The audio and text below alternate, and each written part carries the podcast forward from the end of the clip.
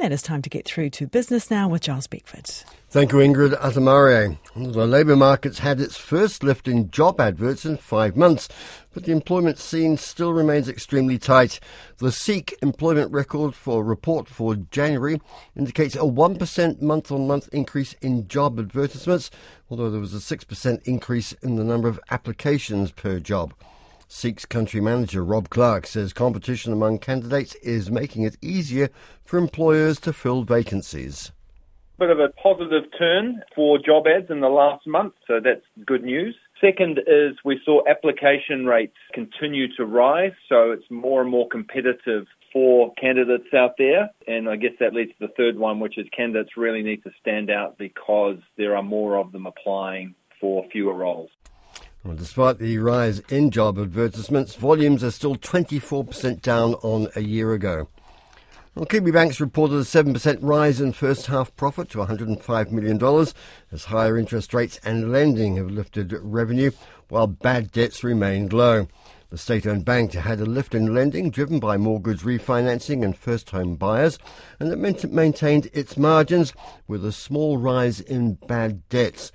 Chief Executive Steve Jurkovich says businesses, uh, business lending has been flat, and that reflects the slow economy, which he says most definitely doesn't need another Reserve Bank interest rate rise.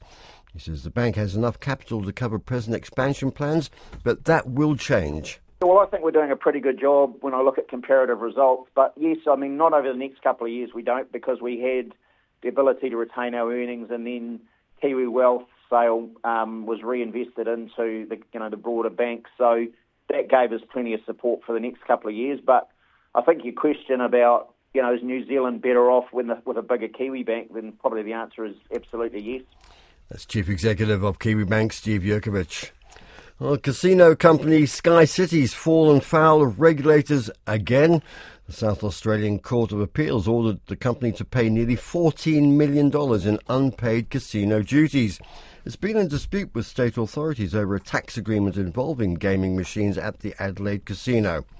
The court ruled in favour of the state on how casino duty should be calculated, but it has backed the company by not making it having to pay interest on the money that's been owed, although that ruling is under appeal and it could cost Sky another $21 million.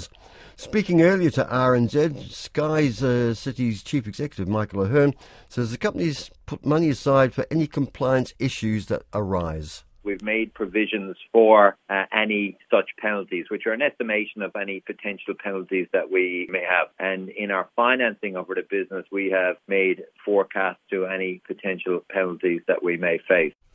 Sky City says the $14 million penalty will be included as a one off cost and will result in about $2 million hit to its full year underlying earnings. Air New Zealand remains confident in Boeing despite another delay to the delivery of new planes. The airline says its new 787 Dreamliner planes won't arrive now until mid 2025. Boeing's in a bit of turmoil following troubles with the 737 MAX plane, which uh, Air New Zealand doesn't fly. They've just sacked the head of that division.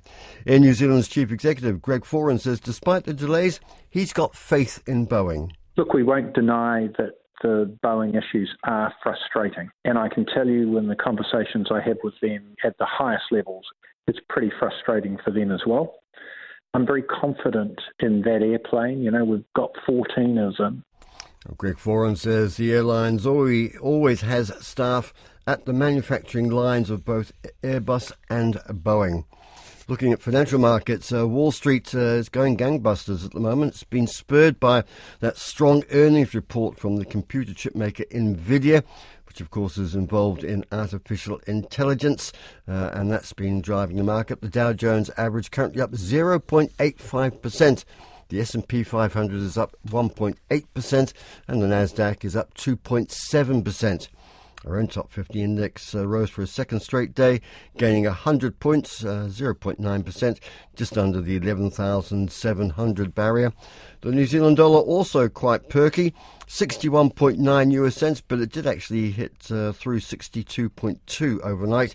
94.5 Australian, that's a nine month high. 48.9 pence 57.2 euro cents, 93.1 yen and 4.45 yuan. Brent crude oil up 60 cents at $83.60 US a barrel.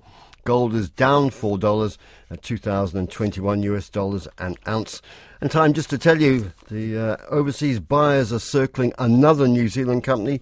This time it's the honey exporter Comvita, which says it's received a conditional but credible unsolicited takeover offer at a significant premium to its current price.